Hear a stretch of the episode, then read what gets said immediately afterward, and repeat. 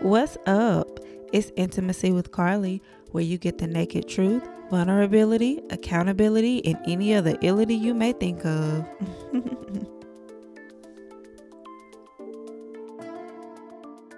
good morning, good afternoon, good evening, whichever best fits.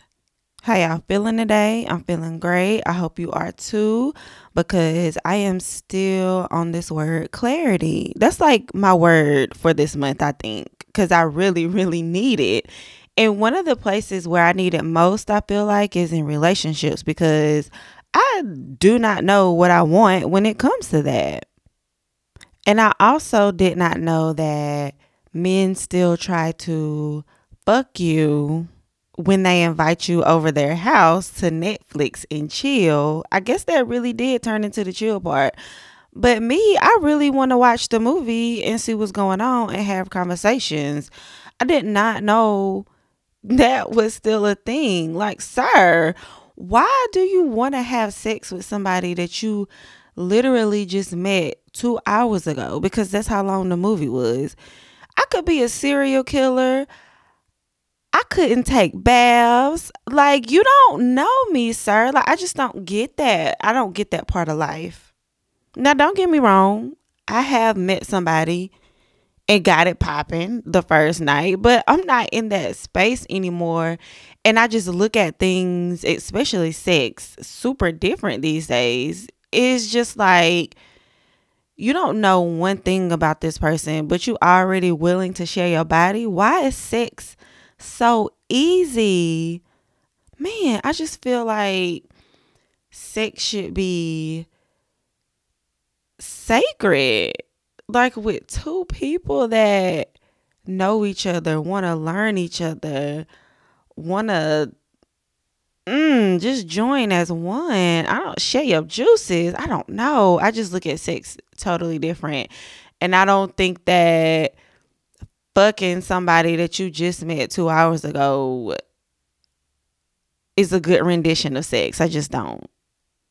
And then I start thinking, well, damn, if you're trying to fuck me the first night you met me, you're probably doing this to every female that you just met. And if you are, what if they aren't in the same mindset as I am? What if they fucking you? Like, nigga, get the get back get all the way back.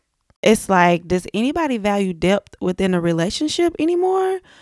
Man, I think that's why clarity is so big for me right now because I need to know my stance on relationships because I'm I'm going back and forth at this point. That's why I love Frank Ocean. One of my favorite songs by him is Seigfried. And I'm going to read you uh, just a few of his lyrics so you'll understand where I'm coming from. Um, he says, I'm living over city and taking in the homeless sometimes. I've been living in an idea, an idea from another man's mind. Maybe I'm a fool to settle for a place with some nice views. Maybe I should move, settle down, two kids in a swimming pool. I'm not brave. And my interpretation of those lyrics stem from I have always wanted to live off grid and not have to be a part of society. But on the other hand, I've always wanted to be a mother. And I know that with me, with being a mother, there has to be a father involved. But how what are the chances of me meeting a man that wants to live off grid and doesn't want to be a part of society? I mean, it could happen, but what are the chances of that happening?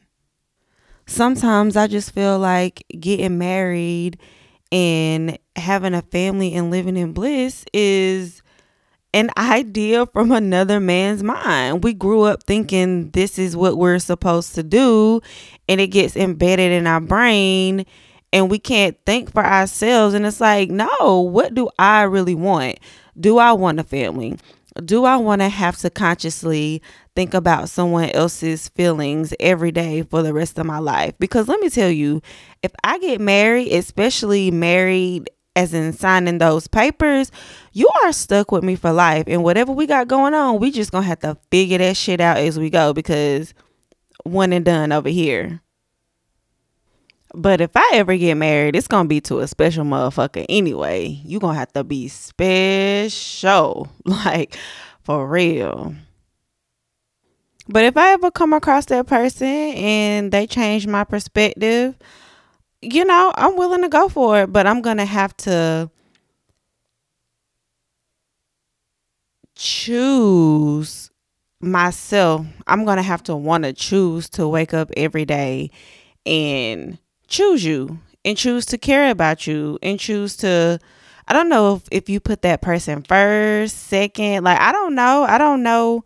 I don't know, but I'm going to have to want to do that and not feel obligated to. That's my thing. I don't like that word obligations.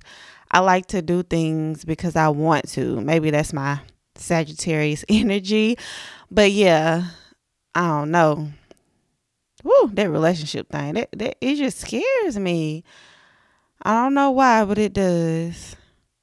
Which brings me to my intimate thought of the day. In life, we just never know who we're going to meet.